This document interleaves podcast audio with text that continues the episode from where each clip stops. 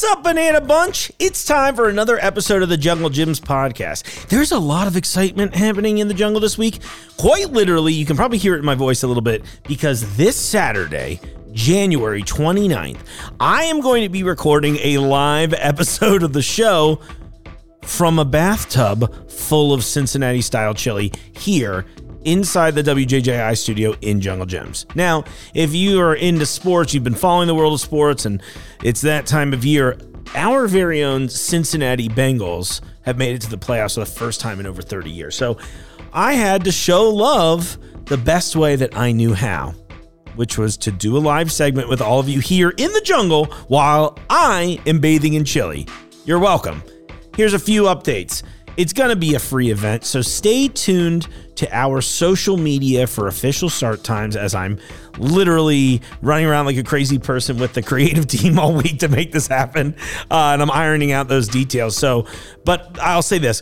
Our tentative plan, and I feel like this might end up being the permanent plan, but of course, this is why you're going to follow us on social media to make sure. Our tentative plan is to do this event between noon and 2 p.m., again, on Saturday, January 29th. This is going to be so fun. It's so ridiculous. I've been laughing about it since it all spiraled out of control. You know, it's one of those times where you just wrote a funny tweet and everything else just sort of fell into place.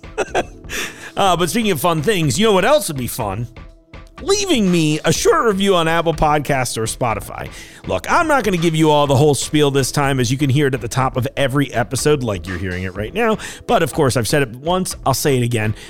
Reviews and downloads, those are the things that help us succeed and stay as one of the world's most popular shows. And look, we've been peaking pretty high in the charts regularly, but you know me, I'm an achiever, and I want to see us land in the number one spot one of these days, and this is really an easy way for all of you to help. So yeah, leave a review. And thanks so much to everyone who's already left reviews. You know what? I'll do you all solid. Since you've already left those reviews, I will go ahead and let you all have a free sample of my bathtub chili for your efforts. Please don't make that a reality for me or you. But before I dive in, don't forget, in every episode show notes, both on your favorite podcast platform as well as the YouTube releases, I put in helpful time codes so you can easily skip around on the show. If you're like, I don't know if I'm feeling this segment, what's next? You can jump around. I just want to remind you all of that. Okay, so today we're sitting down with Chris V, one of my favorite teammates here, to talk about the trials and tribulations of running a grocery store during a pandemic and how interesting some of these pivots have been, both for us as Jungle Gyms International Markets, as well as for the people providing the items to put on our shelves. And we talk about so many other things. I love giving you all a little of that kind of behind the scenes, well, really breaking the proverbial food chain action here by diving into the operational sides of this world. It's new to me. It's probably new to you too. And I guarantee that you're at the very least going to have the same reaction I did to Chris's cheese remark during the interview. After that, I'm playing a little teaser for you all. Now, you might remember a few months back and a few episodes back, we kicked off our very first Jungle Gyms beer series called The Road to the Jungle in collaboration with 50 West Brewing here in town. And if not, I would tell you, I highly recommend that you just dive into that episode, especially because Jungle sat in with us. Now, in a few weeks, we're going to have a whole longer episode based on this teaser you're hearing today, where you get to be a fly on the wall while we all sit down and decide on the next style and flavor of our upcoming beer in the series. But I'm hoping that this should whet your appetite for that release, which is coming up in February. So stay tuned, subscribe, all that stuff. Speaking of alcohol releases and fun events in the store, however, you like how I'm tying this all in? Yeah, me too. I'm pretty proud. I went to one of our wine walkabout events recently, and I stopped to chat briefly with some of our vendors and a customer, conveniently whose name was also Mark. Let's make that happen more often. I always like to mention, with some of these events I've never experienced before here at the Jungle, you have to know going in, I'm just sort of winging it. Not like obviously I'm prepared to talk on topic, and I've done some research about what's going on and that kind of thing, but I never know what the, and I kind of hate to use this word, but the vibes of the situation are, right? Until I've experienced one. So yeah, I thought I might get way more interviews and way more time with the vendors, but it was exciting. I mean, the room's electric. You can kind of feel that excitement. And so while I know that you'll likely enjoy all of this, even though I'm just being hard on myself and doing that whole thing, I think you should also know that every time I do one of these on location bits, it's just going to keep getting better and better as I get more acclimated to how we do events here in the jungle and all that fun stuff. And I'm cooking up a bunch of video content right now. It's been so much fun. Okay, don't let me do the whole imposter syndrome thing for too long. Here are a few short interview bits from the Wine Walkabout so you can get a taste as well. But don't swirl the podcast around a glass. Just listen to the interview. Are you all having fun? You can just shout yes at me. Yeah! That's the tone of the jungle. The Fairfield jungle, not to be confused with the stadium jungle. All right, Charlie, you're on the Jungle Gyms podcast. Welcome, welcome. All right, tell me who you're with, what you're doing here today. We're doing a walkabout for Jungle Gyms, and I'm with Tremonti & Sons Wine Company, distributor. Awesome. So what makes the wines that you've brought today special? Like, what's the exciting part for you about this? It was really nice that Michael let me pick all the wines, and I pick my favorites. So it's real easy for me to talk about them, you know, talk things over with the guest, and it makes their experience better, I think. Absolutely. Right. Absolutely. So what do you have? What's your favorite that you brought with you today? Is there one in particular, maybe two in particular? I love them all, but I actually made the Cincinnati.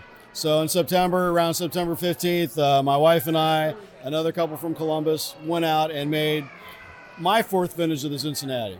And we make about 168 cases, and it's always a really good time.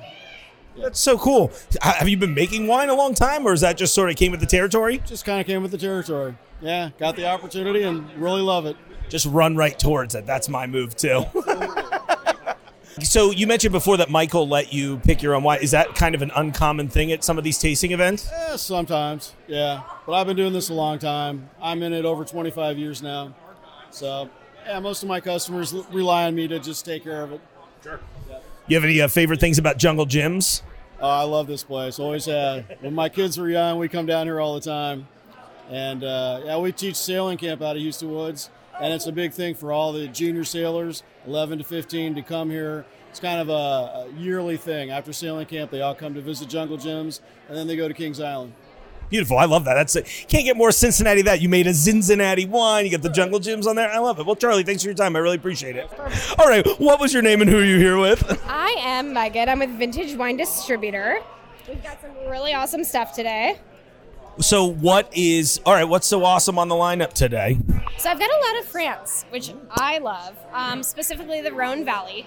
So I've got a Rhone Red blend, so Grenache, Syrah, Mourvedre. I've got a full Syrah from the Rhone Valley. We also have a Rhone White, which is very hard to come by.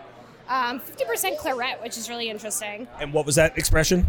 Claret. What does that mean? It is a grape. But also some Viognier and a little bit of Grenache Blanc. So it's going to be more floral, a little bit heavier bodied, a little bit more of that like beautiful like nectarine, stone fruit. Oh, cool. I like that it just sounds like you're talking in code the entire time. Like, yeah, it's got a little of this and, you know. All right. I was going to do the Red Rhone, yeah. Okay, so this is beautiful. It's a Grenache Syrah mostly, a little bit of Mourvedre. Okay. So you get beautiful red fruits up front. You get a touch of that earthiness.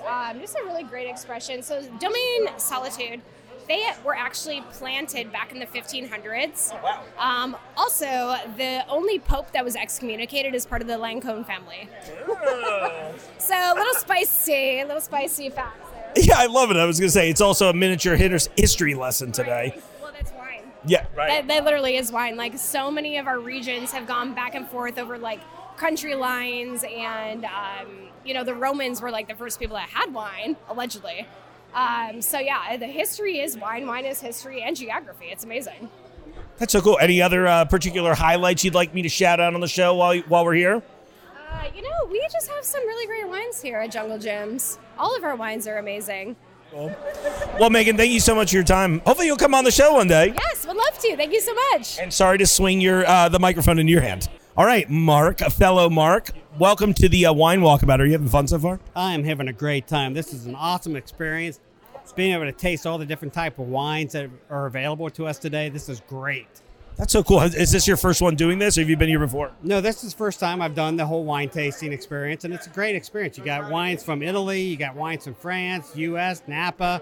Great experience. I'm really glad to hear that. That's awesome. Is this your first time in Jungle Gyms at all, or you were a regular here? No, we're a regular. We've been here out here probably for 25, 30 years, so we know Jungle Gyms from our fruit stand to where it is today. So it's a great experience. That's so cool. Oh, my gosh. I love that.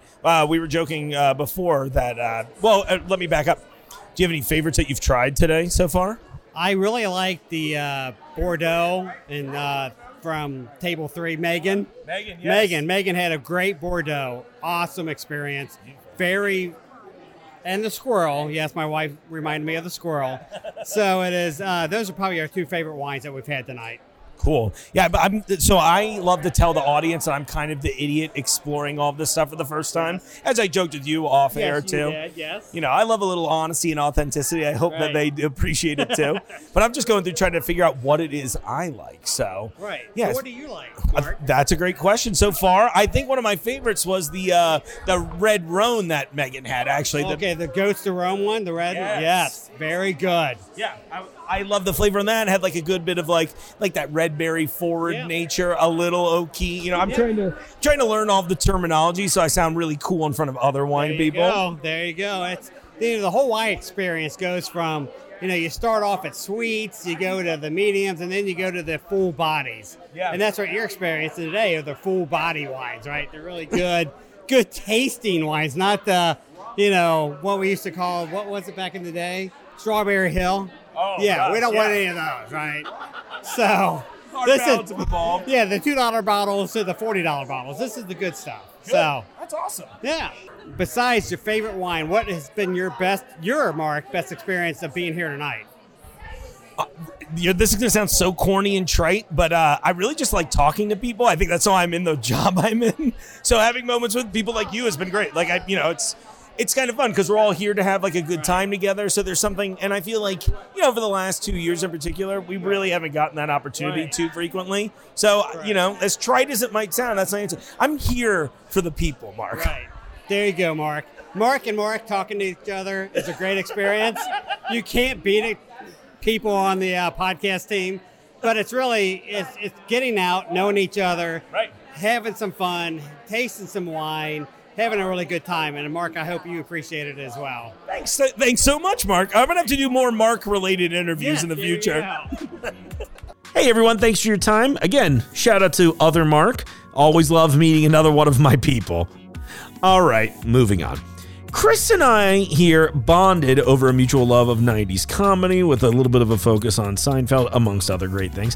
And I just really happen to love that he's won an award repeatedly called the Golden Penguin. And he's gotten that award for his work here at Jungle Gyms. Now, I'll do you all solid, and I'm going to save you all the same disappointment I experienced when I found out that the award is just a plate with his name and the award's name on it rather than an actual golden penguin. But maybe we can reach out to the National Frozen and Refrigerated Foods Association to get them to change that in the future. But in the meantime, learn about some of the interesting struggles here in our business world from Chris V. Hey, buddy. We're here. We're trying this. I'm glad we are. Me too. It's been a while. There's been a lot going on. Oh, too much going on. Should we tell the audience our secret? Sure. Yeah, well, so this is the second time we're trying this because you and I both did that thing. I think this is fun. Like, I feel like, A, you're one of the people here that I've gotten to know the best in just a personal level. And so I was doing that thing where I was like, were we too personable? Were we too this? Did we not do enough of that? And what's funny now is knowing where the show is compared to where it was when we recorded it. Now, I was joking with you about this off air where I was like, we probably could have released that one. And it was fine and interesting, and I was just being self-conscious. So no, you are the pro here at this. I was the one that was just talking, and I just kept getting sidetracked. We're just going to beat ourselves up over it. Yeah. Well, it still was good content, but, you know, good enough to know that you are growing, by the way. Congratulations to you, my friend. Thank you. I looked at the ratings. I think it was this morning. Yeah. And you were number 55 out of all food podcasts in America. That is a wonderful statistic. It's insane. But what's even more insane is you are number one in the country of Jordan. The Jordanians love Mark. Hey, everyone in Jordan that's listening right now, thank you. I genuinely appreciate it.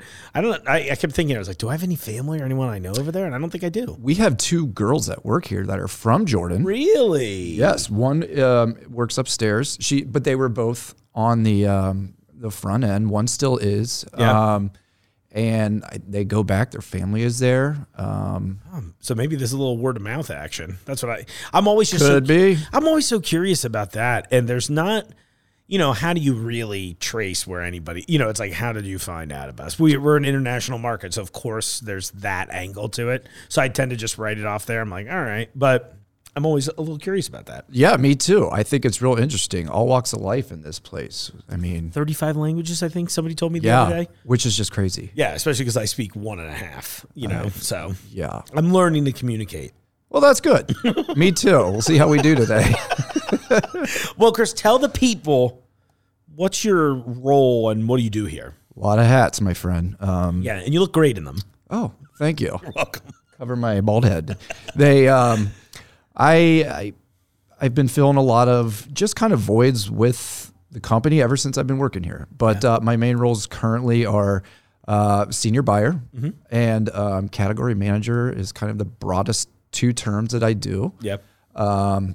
But I jump into a lot of areas where, if we have some crazy ideas where we want to expand something or create a new trend or catch traction on any sort of different category that we create. Like right now, a big decision that we look at is things like right now we have stores within stores. Mm-hmm. And that's like we have 5 different areas within the store where we have spices, for example. Yeah. Like the organic ones are natural foods. And then we got like the Indian spices in India and then so forth and so on. The McCormick and American Grocery. Right. So we look at things like, would it be more fun? Would the customers like it more if we have like one big wall of spices, or is it fun to find them in each little store within the store? So we look at, I know it's weird. We look at these things like we could do this with potato chips. We have, we have this whole huge run over here. I have like an entire rack. Yeah, you do. You got a lot over here. You could run a mini mart. Yeah, exactly. Once we get time, I've got a bunch of videos I want to do with them. So yeah, crazy chips. So would it be more of a splash? It'd be like, oh my God, chip world. Right. Versus, international chips or gluten-free chips. Sure. GMO-free. So we look at those things, and as things catch, we call them, they become mainstream. So they started out real small, kind of like a niche product, and all of a sudden they don't belong in like the natural foods department anymore because they caught legs and they became, lack of a better term, more Americanized or more just mainstream. Sure.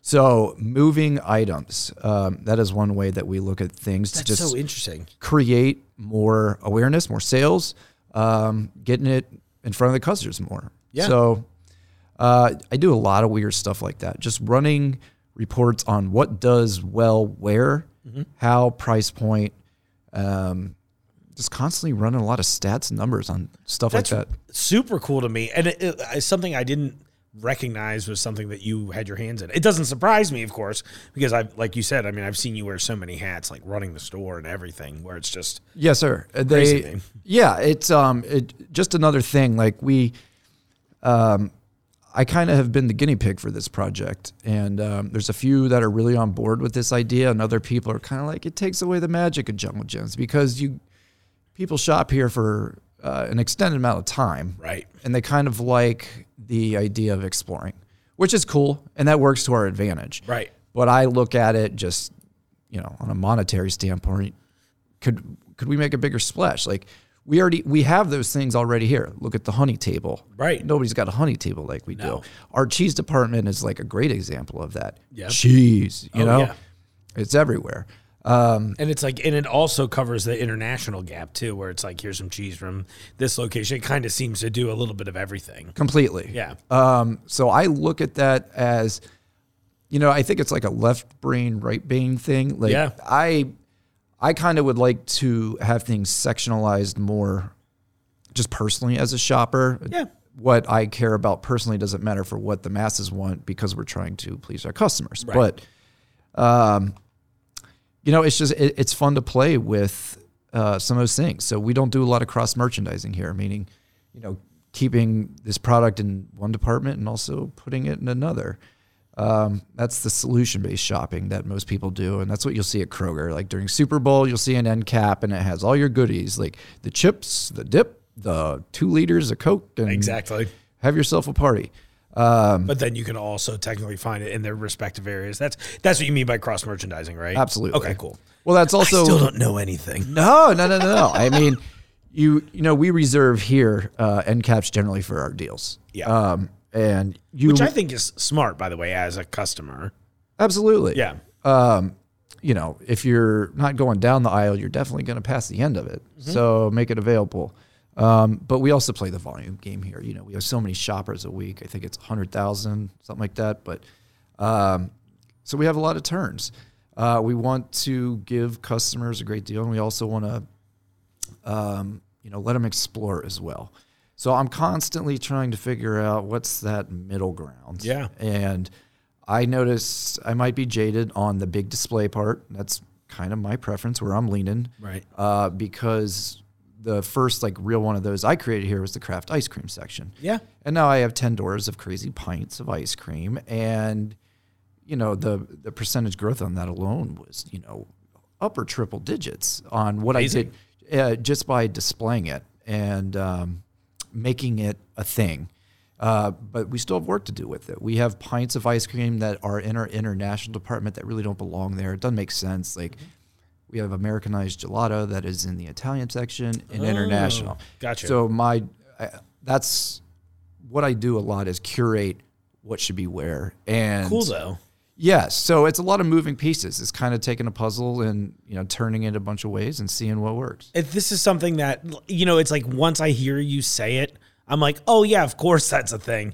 But I have to assume that I and people listening didn't never thought about that. You know what I mean? That there's like someone is actively going out like, well, what's going to appeal more to us, you know? Well, absolutely. I mean, that's, you know, the brains behind it. If something doesn't work, if something doesn't like, sell as well as we think it should, then you got to try something else. Yeah. That's the whole name of the game. If it's not working, you got to do something. And while it might be working, are we missing opportunities? So That's where I also jump in with a lot of this stuff. Can I do more? Yeah, it's doing well, but what if we gave it this placement and what would it do then? So there's a lot of stuff to look at throughout the entire store. It's crazy. I'm just sitting here kind of like with my mouth dropped because I'm just like, oh, yeah, of course. These are all kinds of things. And it's something now that I'm thinking about it. I think that's one of my favorite things, whether I knew how to articulate it or not about Jungle. And my experience here just as an employee in the last few months is that it does feel like, and a lot of the other big name retailers, if something doesn't work, it's just gone, right? Like you'll find that. I'm an explorer at every shop I go to. So I'm that type of person who finds that one weird thing I like. And it usually disappears, but it rarely disappears at Jungle Gyms, which I think is interesting. And it's probably because you and people like you in the store are trying to go, hey, why is this not working? Rather than just, oh, it's not, get rid of it, you know? Absolutely. And the other thing is, you know, a lot of times we might be forced to do it because this place is constantly expanding or under construction and like, well, we're going to move this over here. And, you know, so we got to cough up space here, or, you know, always make some changes. But,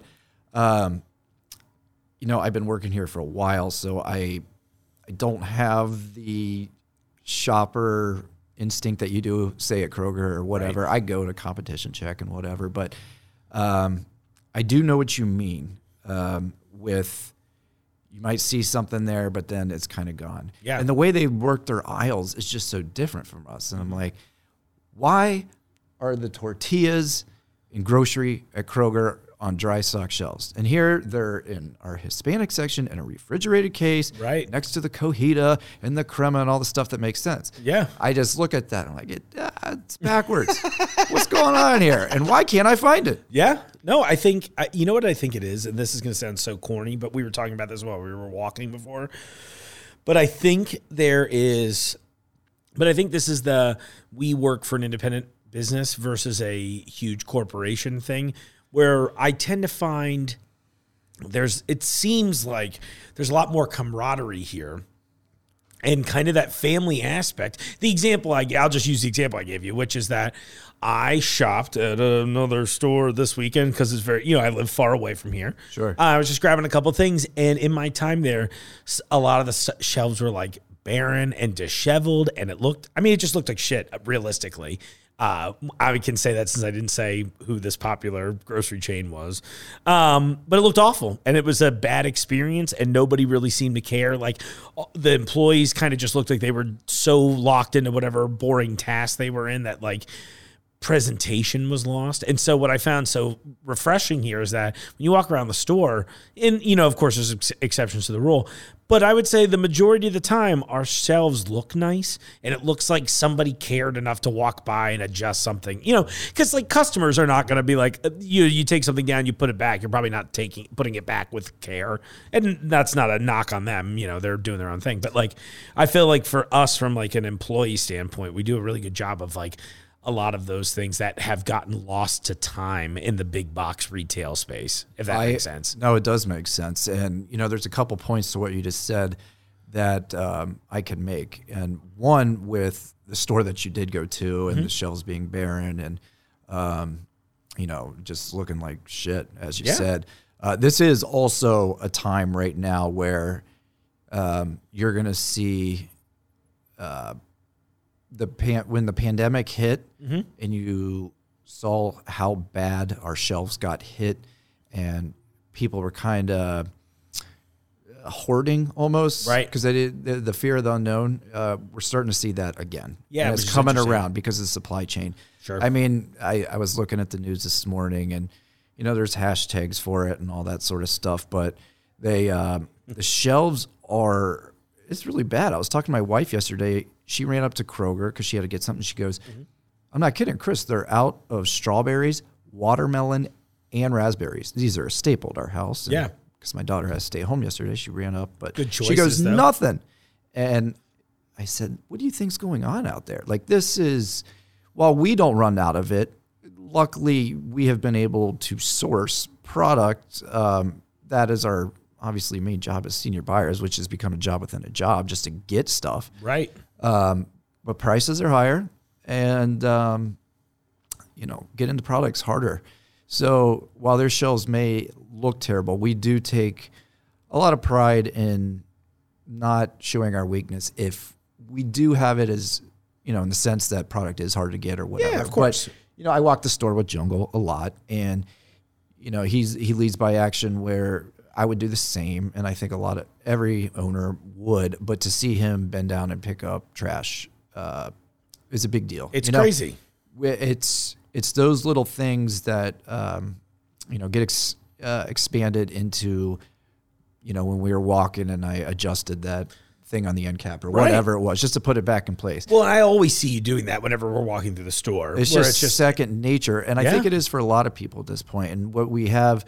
Like, when I run the store, one thing that I always do is, if I'm not too busy, I'll run around with the shopping cart, and I just find stuff that's out of place, our mispicks. Yeah. And you get them off the shelf, and we go get them organized in the correct departments to put them back where they need to go. Otherwise, it's, it's like having a messy desk. It's like anything else. You got to have a little pride with it. Yeah, exactly. And it's just, again, I'm not that new anymore. I've been here a few months now, but like, it is something I'm really starting to notice, because even in an area where something might be out of stock here, it's like the surrounding area is still well kept enough that it's like, okay, well, maybe we're struggling with supply chain issues too. But like, again, that pride's there, where we're like, I mean, again, it looked like the image I have in my head as I was walking down a dry goods aisle. I'm trying to be so not specific so I don't sound like a jerk, but it was like, ramen, rice, all that stuff. And it seriously looked like somebody had just like tackled this aisle. So there were just like boxes of stuff everywhere. And it was just like, it was one of those things that I almost, having now watched you do it so much and see Jungle pick stuff up, and not just you guys, but like everyone go out and like adjust stuff as they see it out of place. I almost got involved there, and I was just like, what am I doing? Oh, don't help them. Yeah, no, not at all. I was just like, oh, it's awful. And so hell with those guys. Now instead, I'm just going to tell the whole audience that I'm like, what's going on? Yeah. Well, I also... here the people that are working in the department are working directly for the buyer ultimately. Yeah. So they know and are communicating of what we can and cannot get, essentially. Sure. So if we know that we cannot get something, we're going to stretch out and double face or triple face an item so our shelves do not look terrible. When you say things like double face, triple face, does that mean just like put more? So if you are looking for Vlasic pickles, whatever, I'm just throwing that one out there. Classic, you know, spears. If you have just one... Like, come on, pickle sponsorship. Yes. You're right. I don't know why I always pick pickles when I talk about pickles. I'm into that. They're in jars. It's got like a good tactile thing like going pickles. On. Yeah, they're good product. I'm into it. So if, you know, Vlasic has, I'm just throwing this out there, like 10 different varieties, whether it's bread and butter, spicy hot, all that sort of stuff, you're going to put 2 to 3 facings of your best seller generally. Okay. And what that means is a pack out. So if they come...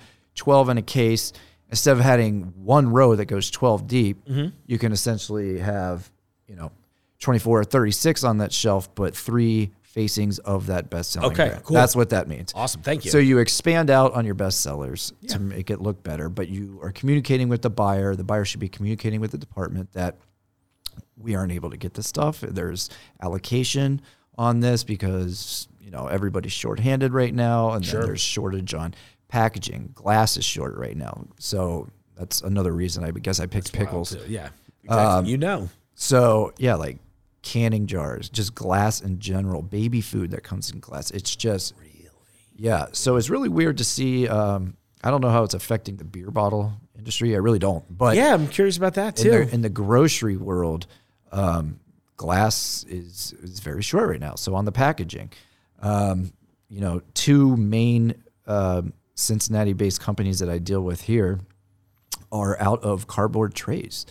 And that is just unheard of. Like, they cannot get the cardboard to pack their item.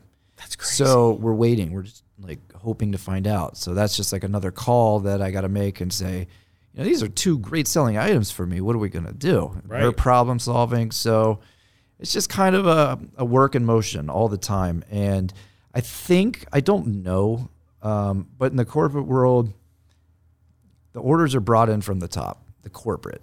And the people at the store level, I think, they know what's coming, and they know maybe when it's coming, but the communication might have a little bit of a barrier where they know they can't stretch out or triple, double face things to make their shelves look better because they're supposed to be waiting on goods that are coming. Else. Okay. So maybe they don't. That's a good explanation too. Well, look at you. Well, that's the thing. So if they're playing, you know, it's a diplomatic take on this. Diplomatic take. So if they're playing a man-to-man defense, they don't switch to a zone if they have to. Like we do, they just kind of let the offense beat the hell out of them. I guess. Sure. That's my take on it, at least. Yeah. No, I mean, and that makes sense. Okay, so you mentioned the maybe potential disconnect in some of those aspects and you being a buyer. Well, let me back up even a step further. I think I know exactly what you mean by being a buyer, but maybe I should let you explain that so that I can. Yeah, sure. Well, being a buyer here and being a buyer somewhere else, I think, is 2 completely different job titles. Okay. Being a buyer here is, I think everybody would agree with this, especially all my, you know, coworkers, buyers, is that we are in charge of everything from, I always say, B to Z, because we do everything but use our own money to buy the product. Jumbo buys the product. But we are in charge of our numbers. We are in charge of our products, our pricing, our purchases. You know, there's 2 ways to make money here, and it's on the sale price, but it's also the buy. That's where you make the real money. Okay. So the buying is negotiating. It's not just ordering. Anybody can take an ordering gun and click a tag and say, yeah, I need a case of this. Right. That happens too. That's not really being a buyer. That's just ordering. And that happens, you know, on a daily basis around here. But being a buyer is, you know, negotiating, finding out, staying ahead of the curves and understanding what might happen. It's kind of like its own little mini stock market in a way. It almost feels like you could be kind of like, and please correct me if I'm wrong, but like, it's almost like you have a little bit of like, hey, listen, if you give it to me at this price, I'm going to give you this real estate. There's the store, all sorts of games kind of and toys you can play. That's absolutely. So cool. There's certain things, you know, different people do different things. And it's like, I'll give you, you know, a front page spot on our ad. If you give it to me for this price, I think I'm going to move this many, but I need to make this much. Right. So there's a lot of different ways to work the deal. Cool. you know, there's other things that the one thing that we do have in our favor as buyers here mm-hmm. is if a distribution company gets hung on a lot of product that might have slipped by one of their warehouse workers or whatever that is short dated, and they go, oh my God, we only have 3 weeks to sell this stuff. Yeah. We have a great opportunity to go, we name our price. Like, this is what I need it for, because that's how quick it's going to turn. If I did the math right, I'm going to sell this many units, throw over this many days to get rid of it and still make a really good profit or whatever to help you out. So those are the fun buys. That's the fun one. And that's some of the stuff I think I'm sure I've seen some of it. Like, and they usually keep some of it like on closeout near the registers, right? Well, or yeah. Would that maybe be a...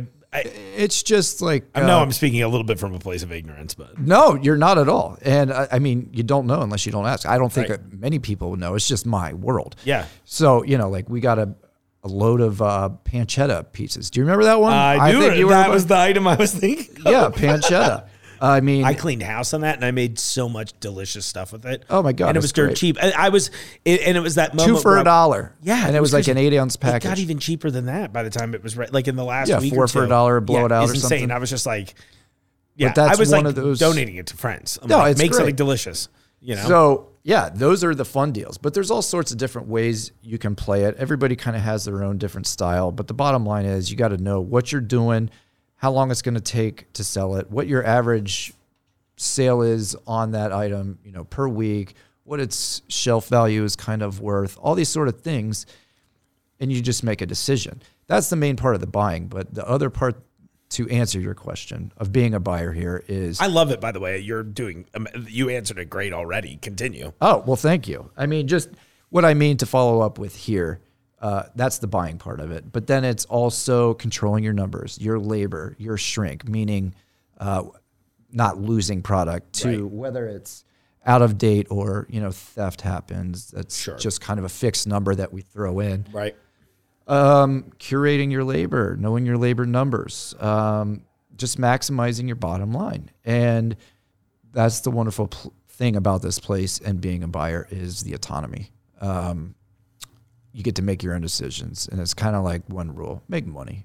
And just you know, but the markets are so difficult right now, and I'm in a fluctuating market, being with milk prices and eggs. Yeah. They're a commodity, so the price jumps and changes every day. And there's ways to look at that, read about it, talk about it, forecast it, all that sort of stuff. But the bottom line is, milk's so short dated that you can't really do anything with making smart buys, because you're only going to get like 10 to maybe 14 days on it by the time you buy it. So you're just kind of stuck with that one. Sure. So that's kind of the name of the game. That's super cool. Do you also source new stuff? Absolutely. Like, that's also the other fun part. So you got to know your trends, where it's going. And I'm telling you right now, the biggest thing that I am personally seeing in my world is just a weird thing. And I saw it break about 3 years ago on a pretty good scale, but now I think it's coming full force, and it's meat and dairy alternatives. People are getting away from actual grains and actual meat, and people are finding ways to make things taste pretty good that are meat alternatives. And it's a little scary in my, like, why is that happening? Right. You know, I think there's a lot of buyers throughout the world. Like, China has like 80% of our grain right now, the world's grain, I should say. What all of that means, I'm not sure yet. But the trends that I'm seeing obviously affect the decisions I'm going to make to source new product. Yeah. And that is usually a fun game. And it sounds like it would be like probably the most fun part of the job. The reason that, it is. But what separates us from national chains like Kroger or whatever is that everybody is essentially going to get the new product that is a national brand. Right. You're going to see it all over everybody's shelves. Right. But we have a unique opportunity here where we love the little guy that comes in, like Sam. When you talk to Sam with Sensoy, a great product, amazing product, and great people too. He's doing a great thing. You know, we know his wife Dana, and she does a great job. She's been working here as a beer vendor for a while, and awesome. So that product came here. we got it some, like, gave it some deals, gave it some end caps, you know, some promotional pricing, and he's growing. And that is going to just add to where he might be able to go in the future, whether it's, you know, retailers close by or maybe catch a chain, a big chain, a small chain. I don't know. But I like to get those products first. That's the fun one. So, yeah, there's been quite a few of those that we've all grabbed onto and really helped build. Any favorites that you've found? I do like, you've talked to her, Elizabeth Wilcox. Oh, Creamalicious ice cream. Oh my gosh. Liz, please, you got to come visit us one of these days. I know her schedule's nuts though. Yeah. She has so much going on. Creamalicious. Yeah. Creamalicious is great. That was the moment I knew that you and I would be friends. Yes, sir. I think so. You're like, you got to meet Liz and you got to try this ice cream. It's really good. We were the first to carry it, but I think she is blowing up right now, and she is getting into serious stuff. She has celebrity backers, endorsers, and amazing. Yeah, I think she's getting into maybe Walmarts and Targets. Maybe that's cool. Well, I don't know. Congratulations to her. Yeah, congratulations to her. She's such a cool lady. She texted me the other day like, "Chris, we have to talk." And now she's launching coffee creamers with the same flavors of her ice cream. I'm like, genius. Oh my gosh, that sounds so good. Oh, I want that caramel pound cake in my coffee. Yes, sir. So there is, there's all sorts of cool opportunities like that. And it's fun to see them. It's fun to see how people come up with this stuff and, you know, just the funky flavor profiles that we get here. Oh, yeah. You know, peanut butter and jelly soda, buffalo wing flavored soda. What? All right. But that's what makes us unique. And it's always funny to see people walking out of the store. I've seen a lot of people buy the buffalo wing soda. I'm just like, this can't be good. Yeah, I can't. There's no part of me. I'm like, because I bet it's sweet, but I don't know. Yeah. Peanut butter and jelly soda. Okay. That's at least in the ballpark of it's palatable. Right. It sounds like a sugar flavor. So it makes sense. Yeah. You know, ugh. But I always have fun in the soda department. I feel like I need to do a whole soda episode at some point. I've been kind of kicking it around. Yeah, that is one thing that I dabbled in for about 3 to 4 years here. Yeah. And that was fun to get a lot of those. I brought a lot of those in. Oh, cool. So just interesting stuff. And, you know, there's some really favorite brands out there. And it's cool to see our customers grab and gravitate towards them, like Cheerwine. Oh my, don't even get me started. Yes. Oh, that's a big one. As a popular road tripper myself, I always enjoyed taking trips down south. As soon as you hit the Cheerwine line. It's big in the South with barbecue. Yeah. And not a lot of people know it, and you're not going to really find that anywhere else. No, it's really hard. I had a friend, lament, he was down in, I think, Asheville, North Carolina, right when I first started. Yes. And he was just like, he'd come back, and it was like a week after the trip. He's like, I'm down to my last two. And I was just like, well, you can always pick up some of that Cheerwine shrapnel here. Yes. You know, yes. And he's like, oh, bottles really? And cans. And cans. I know, exactly. And this sounds so stupid, but I'd never seen it in cans until here. I see the glass bottles and the plastic bottles at gas stations when I drive, but like, yeah, that's like one of my favorite things ever. And so that's a thing. And you know what else we carry a lot of here? This is my East Coast kid coming out of me, and I really get excited about this, but it's birch beer. Yeah, birch beer. And that's like, nobody really knows about it. And I always try to tell them, like, it's like root beer, but a little more root flavored. Yeah, well put. You know what I mean? Yeah, like, a little more earthy, woody. Yeah, right. Exactly. Or something. You got to like put the drink in the wood chipper, really get the full flavor of it, but... That's too funny. You know, I was going to ask you, outside of like, well, I guess the COVID stuff matters too, but what are some of the biggest challenges that you run into on like not a daily basis, but like on a regular basis? Pre-COVID or just still going on? I guess maybe, maybe both? Right now, it's the only answer I'm really going to have is sourcing. Yeah. How am I going to get it? And because I asked the question, like, how am I going to get it? Right. There's little to absolute zero negotiation going on. Right. You're just lucky you're getting it. Yeah. So it kind of takes a little bit of the fun out of it. But sure, there are items that don't have any trouble getting, that there's still some competition going on, yeah, and I can have my fun there. But can I ask what one of those items might be without it being problematic? The one, an item that I'm not having trouble getting. Yeah, like I'm so curious because cheese. Right now it's cheese. Yeah, sweet. That's great news for all of us out there. Yes, that is great news. But what is weird right now is I'm dealing with an issue that there is definitely no shortage in cheese, but there is a shortage in the film that the cheese bars are wrapped in on certain areas. That makes sense, though. Which is just goofy. So, it is sort of weird that, like, so much of the problem lately seems to be packaging. Yeah, a lot of packaging issues. It's really kind of, I mean, it's not funny, but, it, you know, I laugh at everything. So yeah. It is a little bit funny. You know, I mean, of all the things, you think all the sourcing of the other stuff would be the bigger issue. But yeah, but you think of it as just one item that you, as a customer, are trying to buy, like, there must be a cheese shortage because they don't have cheese. No, you got to think about all the things that go into that. There's a shortage of drivers to get that cheese. Right. Here. There's a shortage of maybe ink that goes on that film that they can't get. Right.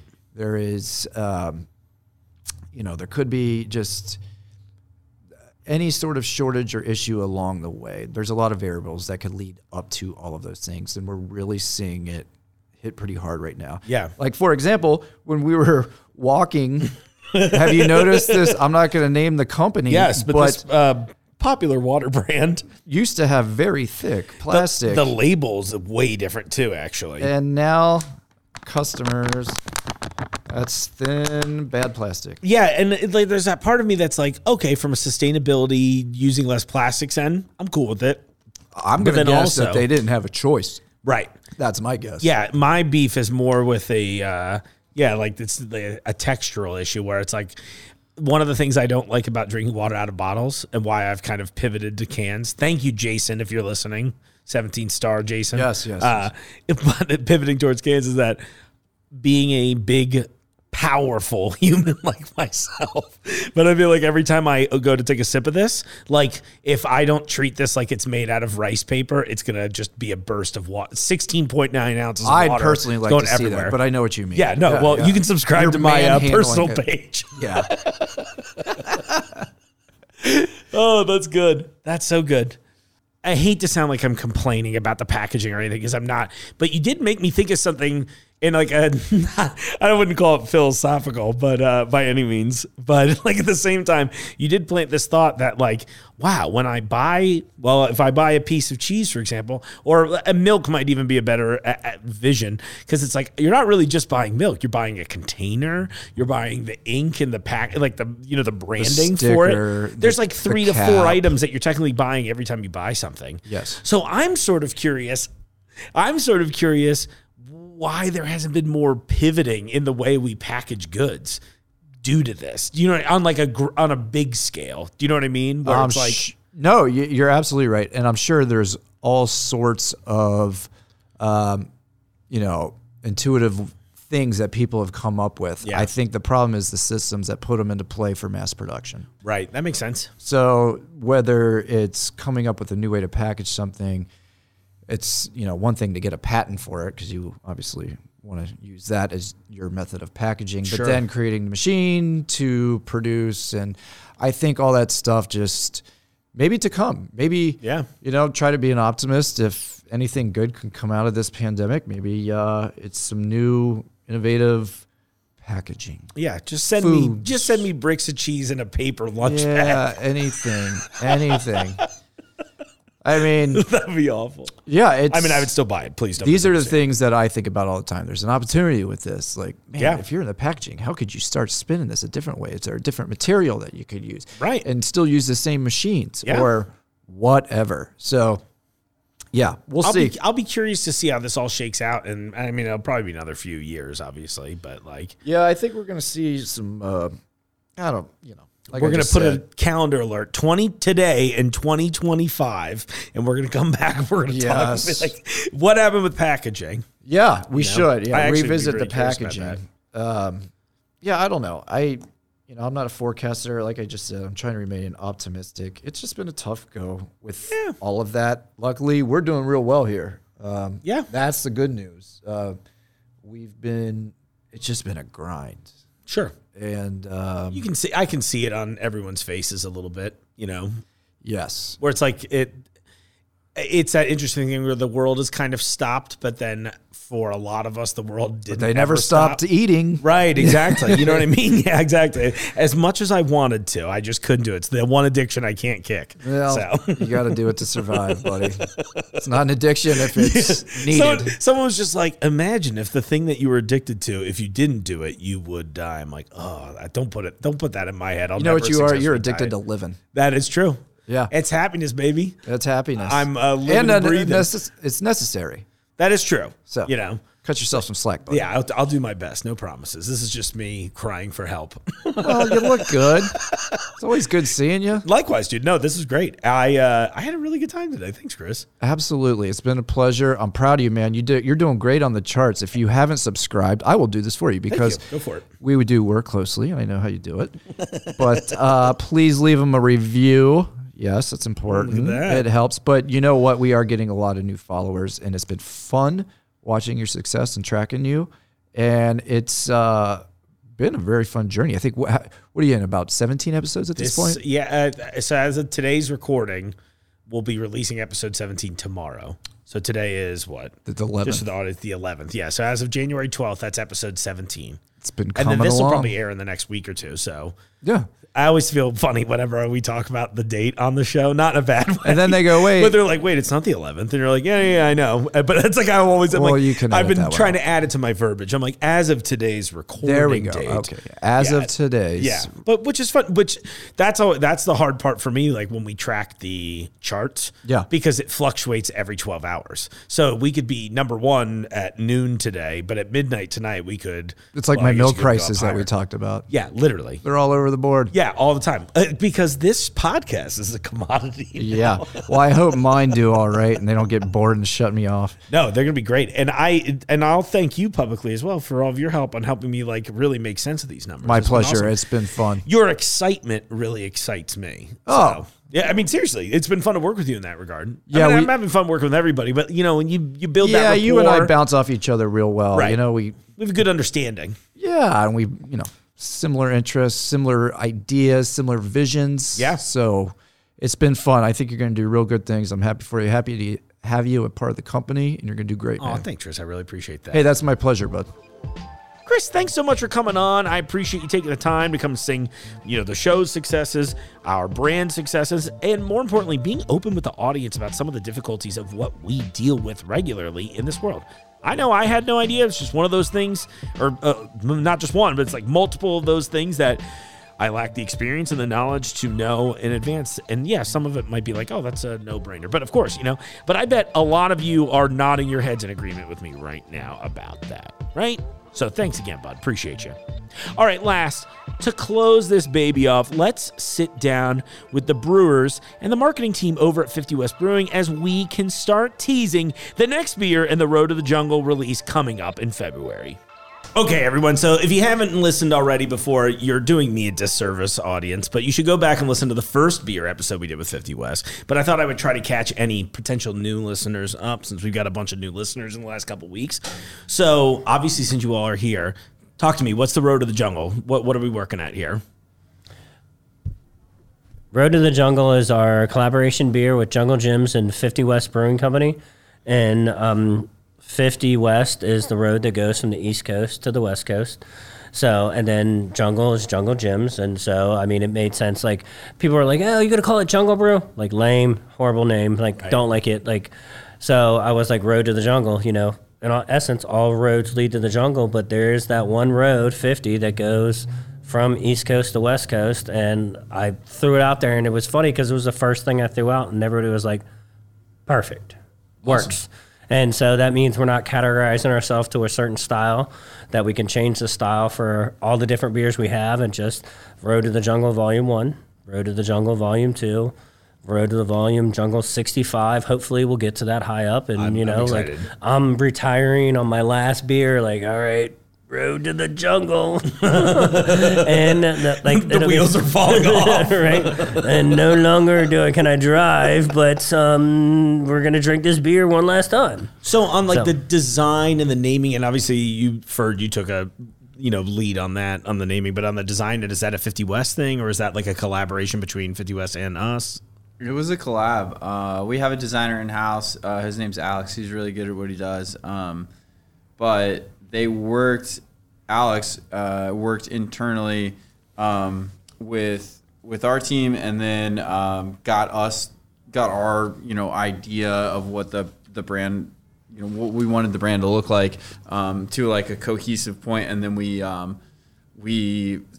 looked at what Jungle had, and then we kind of combined both the ideas. Perfect. I love that. And I think it's safe to say, I won't bury the lead too much, but we're looking at doing a stout this time, right? Yeah. Okay, cool. So, Scott, this is probably a question for you. Time to shine, baby. So, in a short, what's the TLDR on this? What makes a beer stout? So stout, I mean, it's the name that's just evolved. Has evolved over the years. The exact definition of where it came from, I couldn't really tell you. But one way to think about beer is kind of the evolution of the color scale. So, there are blonde ales, which are very, very light. Mm-hmm. Then there are amber ales, which are, a little redder. And then there's a brown ale, which is brown. And then... Crazy. Yeah, I know. Well, it makes all sense. And then the next one after that's porter, because, porter's a little browner than brown, right? Right. So, exactly. But and then after porter is stout. So, if you kind of think of beers along the color spectrum, that's kind of the evolution. And what that means flavor-wise is, again, in simplistic terms...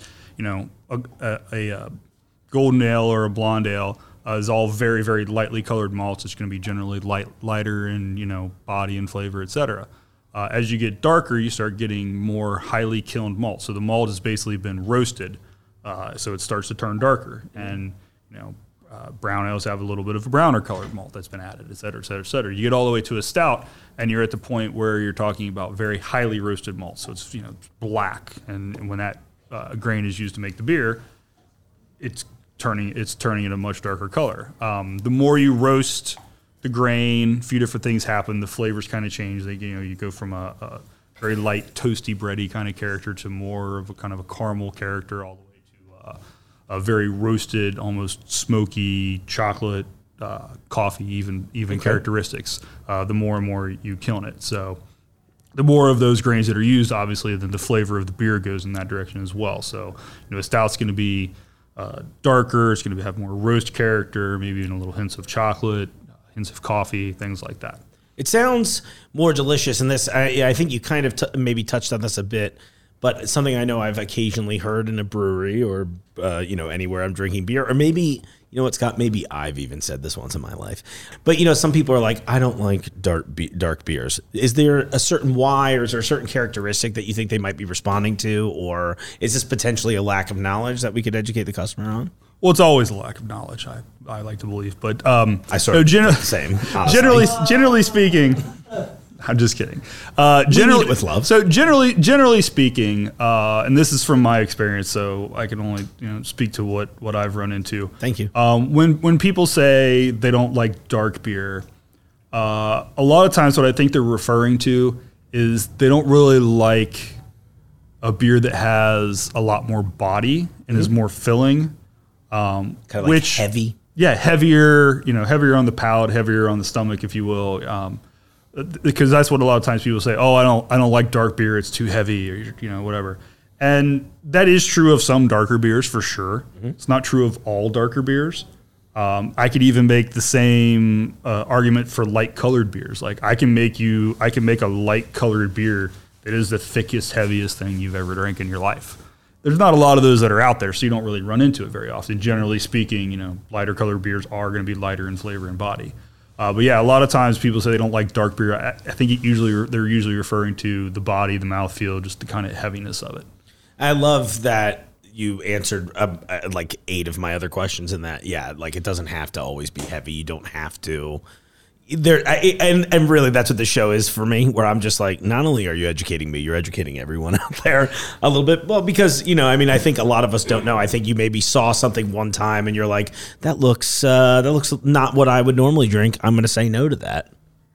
Well, I think also you get into like a lot of people that have tried dark beer have only tried dark beer that's bitter or kind of definitely full body, but they don't understand there's also Dunkelweizen, which is kind of like a heavy style just dark beer, but it more kind of drinks like an amber ale or, whereas porter, there's a lot of these rustic porters came about where you have these very bitter porters almost leaning towards more stout. They just don't have the body that a stout has. Interesting. So I think a lot of people, they try one or two dark beers and they just assume all dark beers taste that way and stop trying them.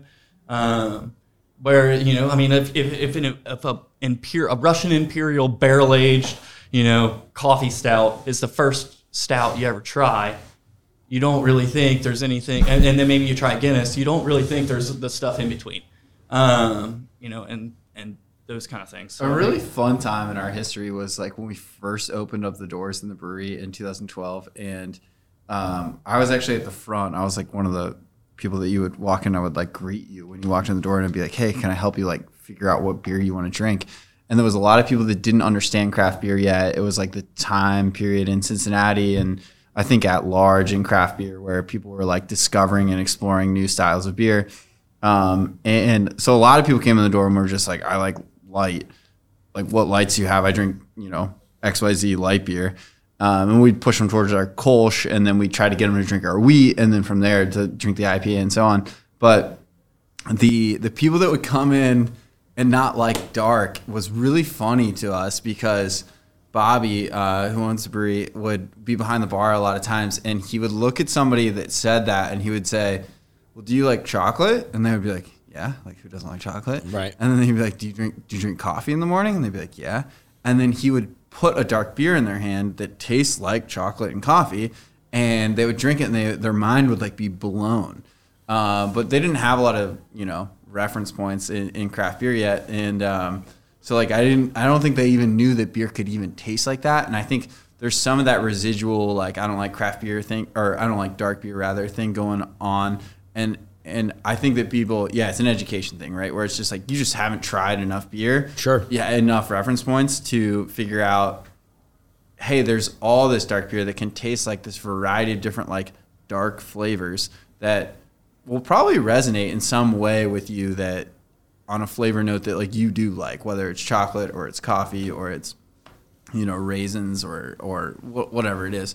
But there's so much flavor out there within the color of dark beer, that there's something that you definitely like. Like when people say they don't like beer to me, sometimes I'm like, there's too many flavors of beer that like you can't say that unless you hate everything. Right. Exactly. Maybe you hate carbon, but there's still beer too. You know what I mean? Like it doesn't have to be carbonated.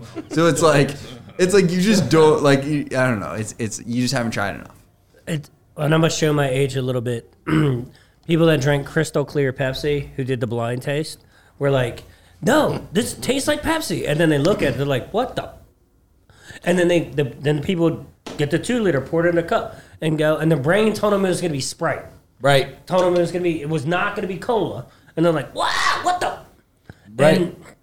And I used to be a server who sold craft beer, and they give me the lightest thing. And at this particular place, the lightest thing was a Helles, which had just enough hop profile to throw people off. And then they had a darker beer, but was a Schwarz beer style, which was smooth and easy drinking, and they just couldn't wrap the brain around it. It's like, cool, close your eyes.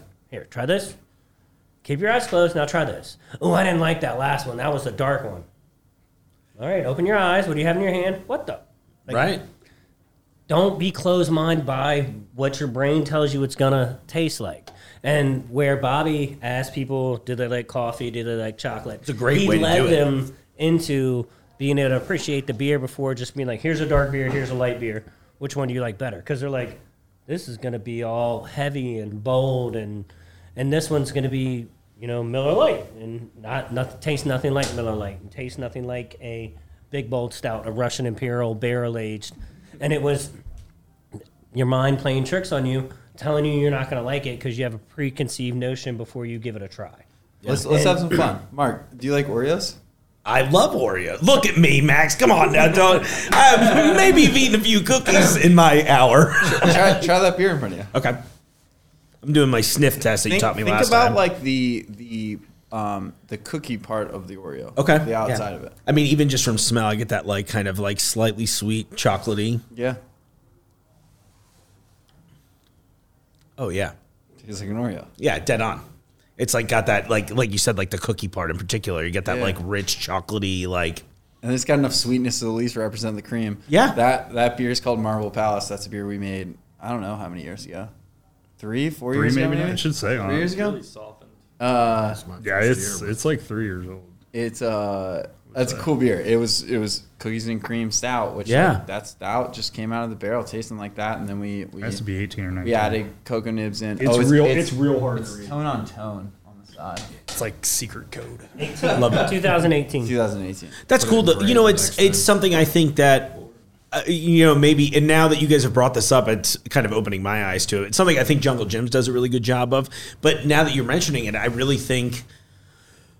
think the craft brewing game really did open. It probably opened a lot of people's eyes, because I think so many of us, you know, I think about this show, right? And I'm like, I'm hoping that this is inviting people to try something new, right? And by having you guys come on and talk about this, and kind of like, you have to hold the audience's hand sometime a little bit. I think about like music I've loved, or I was like, I don't like jazz. And now I'm like, I maybe only like it. You know what I mean? Like, but I just didn't, you don't have the language, so to speak, to really understand it. So I think it's cool that you guys are here to educate us on that stuff too. But what would you say makes a stout special, if anything? In beer? Yeah, just like in general. Like amongst the other styles. Yes, correct. Sorry, thank you. I think that it's the only style that technically has roasted malt. Because like porter, you're not supposed to have like a roasted quality. It's supposed to be like a roasted barley rather. Yeah. So like that roasted barley quality, it gives you that like, if you're brewing beer without adjuncts, without like extra special ingredients, just with malt, yeast, water, hops, it's the only style that'll taste like coffee, ish, like with that like roasted quality. Yeah. Because porter will have like brewed without roasted barley, you know, as porter's supposed to be brewed. It'll have like a more of like a charcoaly, ashy quality to it. It'll taste dark, but it won't have that like coffee like note. Would you agree, Scott? Yeah, I mean, some porters you start to get the beginning hints of that stuff, but it won't stout like, is more. Yeah, stout is more of it. So it's like I say, it's the evolution. It's all the same flavors as you get darker and darker and darker. You start to get more and more of them, and they get more and more concentrated. So I mean, really, a stout is just a bigger version of a porter. I mean, they're the same style in the basis sense. The whole stout just became. I mean, when you think of English people, they called bigger porters stouts because they were bigger. They were more stout. There even used to be a style called stout porter. Yeah, right. And that's where it came from. And then porter fell off, and they just call it stout. It's ABV, but it's also like BJCP defines it as like it's the first time you're supposed to use roasted barley. I'm sorry, BJCP, by the way, beer judge certification. Sweet, thank you. So yeah, stout is where you can get into like also the unmalted stuff. Where so like you versatility get to those bigger bodied. But really, unmalted stuff is just to produce unfermentable sugars that produce bigger bodies. So it's in a basis, it's just producing a bigger porter. Cool. Agreed. Yeah, I like that. It's a big porter. But it's the first time that you get like the stronger roasted qualities finally come off as coffee versus like in the chocolate. Yeah, and exactly. Versus bitter chocolate. That's so cool. Yeah, see, I mean, I had no idea there was so much versatility within the flavor, you know what I mean? And I imagine people are listening right now going, oh, I also had no idea about that. So now, what do you guys say we try to figure out what we're going to make together? Ooh, that's enough of a teaser. I'm going to cut you off before it gets too deep. Stay tuned for the full 50 West interview and episode in February as we move to release our next beer in the Road to the Jungle series. Next week on the show is my big finale to our Lunar New Year coverage, so make sure you're following our social and YouTube pages as I'm doing a big Hot Pot episode. And we made it simple enough for you all to be able to do it at home, too. It's going to be a ton of fun. There's going to be so much good food. I'm very excited about that. One of my favorite parts of the gig. Of course, thank you all so much for listening. If you haven't yet, visit vote.citybeat.com to give Jungle Gyms a vote in all the categories we're nominated for. If you're feeling nasty, because you got to fill out 20, you got to vote for 20 things. Feel free to look me up too, because I'm nominated for a bunch of stuff like local actor, filmmaker, comedian, podcast, all that fun stuff. Love to see some wins for the jungle and, of course, a little bit for myself. But I hope, most importantly, to see all of you at our Chili Bath live episode, a sentence I never thought I'd shout proudly, on Saturday, January 29th. And in the meantime, I'll see you out there in the bathtub of chili. The Jungle Gyms podcast is recorded in the WJJI studio inside Jungle Gyms International Market in Fairfield, Ohio. The Jungle Gyms podcast is produced and hosted by Mark Morrison.